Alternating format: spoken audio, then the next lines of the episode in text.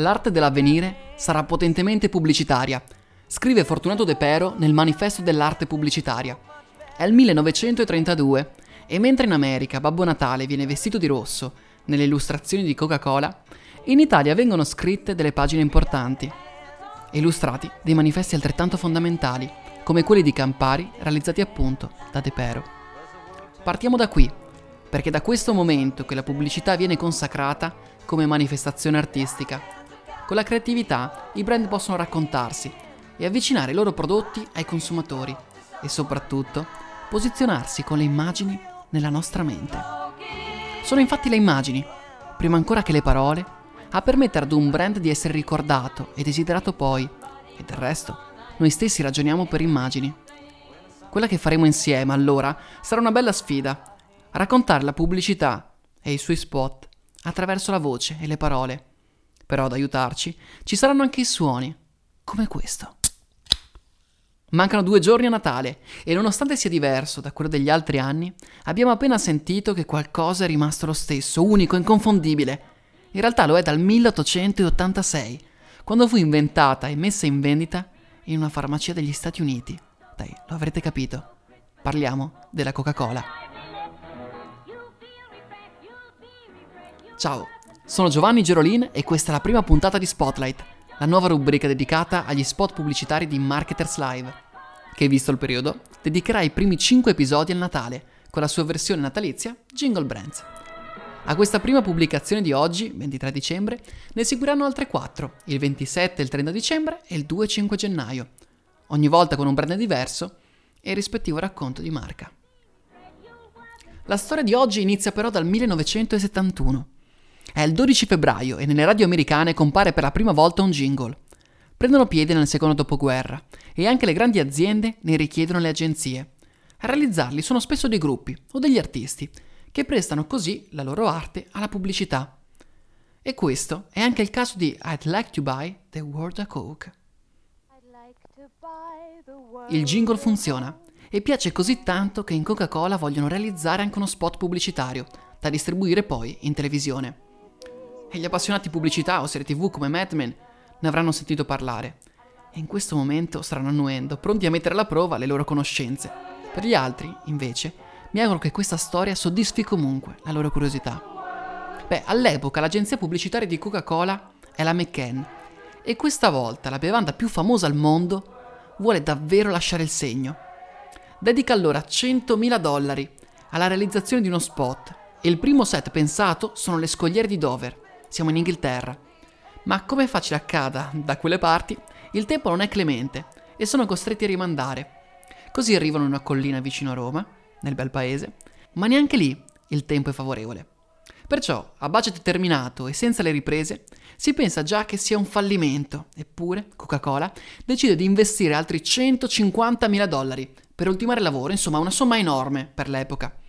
Vengono allora contattati giovani di tutto il mondo attraverso ambasciate e consolati romani, così da realizzare uno spot potente, con un messaggio di fratellanza universale. E fondamentalmente, come avete sentito, è quello che accade. Cantando I'd like to buy the world a Coke, ci si sente trasportati da questo gruppo di giovani su una collina, dove l'atmosfera, i volti, i colori rimandano inevitabilmente agli appena terminati nei sessanta, creando un'atmosfera e non me ne vogliate quasi psichedelica, dove Coca-Cola, con la sua celebre bottiglia in vetro, diventa un simbolo, un messaggio di amore, solidarietà.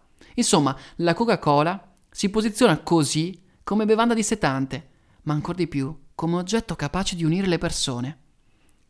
Lo spot è un successo, e tant'è che anni dopo, nel millenovecentosettantasette, si decide di declinare allo stesso modo anche la versione natalizia.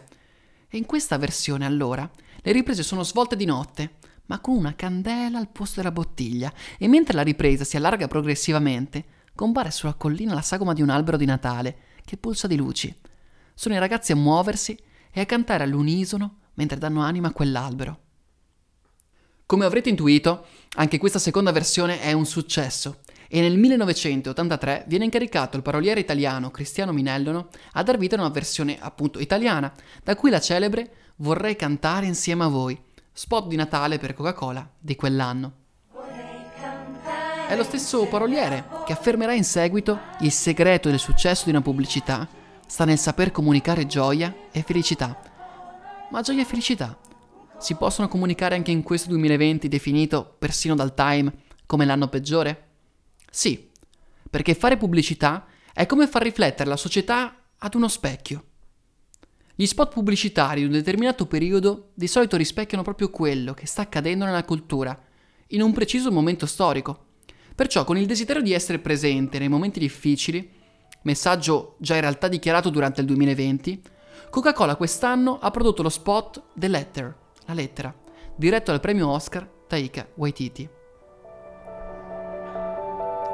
La storia è quella di un padre che deve andare a lavorare lontano, ma prima che parta, la figlia rincorre il pick-up per consegnargli la letterina da inviare da Babbo Natale. Nelle scene successive si vede il padre che sta pranzando su una piattaforma in mare aperto quando, mentre sorseggia una fresca bottiglia di Coca-Cola, si accorge di aver dimenticato di inviare la letterina della figlia. Ecco che allora molla tutto e, dopo aver provato ad inseguire inutilmente la motonave della corrispondenza postale, inizia un viaggio dell'eroe che lo porterà fino al Polo Nord. Stremato, arriva di fronte alla porta della casa di Babbo Natale, quando legge "Closed for Christmas".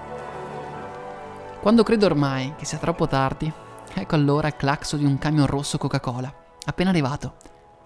Al volante c'è Babbo Natale, che lo invita a salire a bordo per uno strappo verso casa.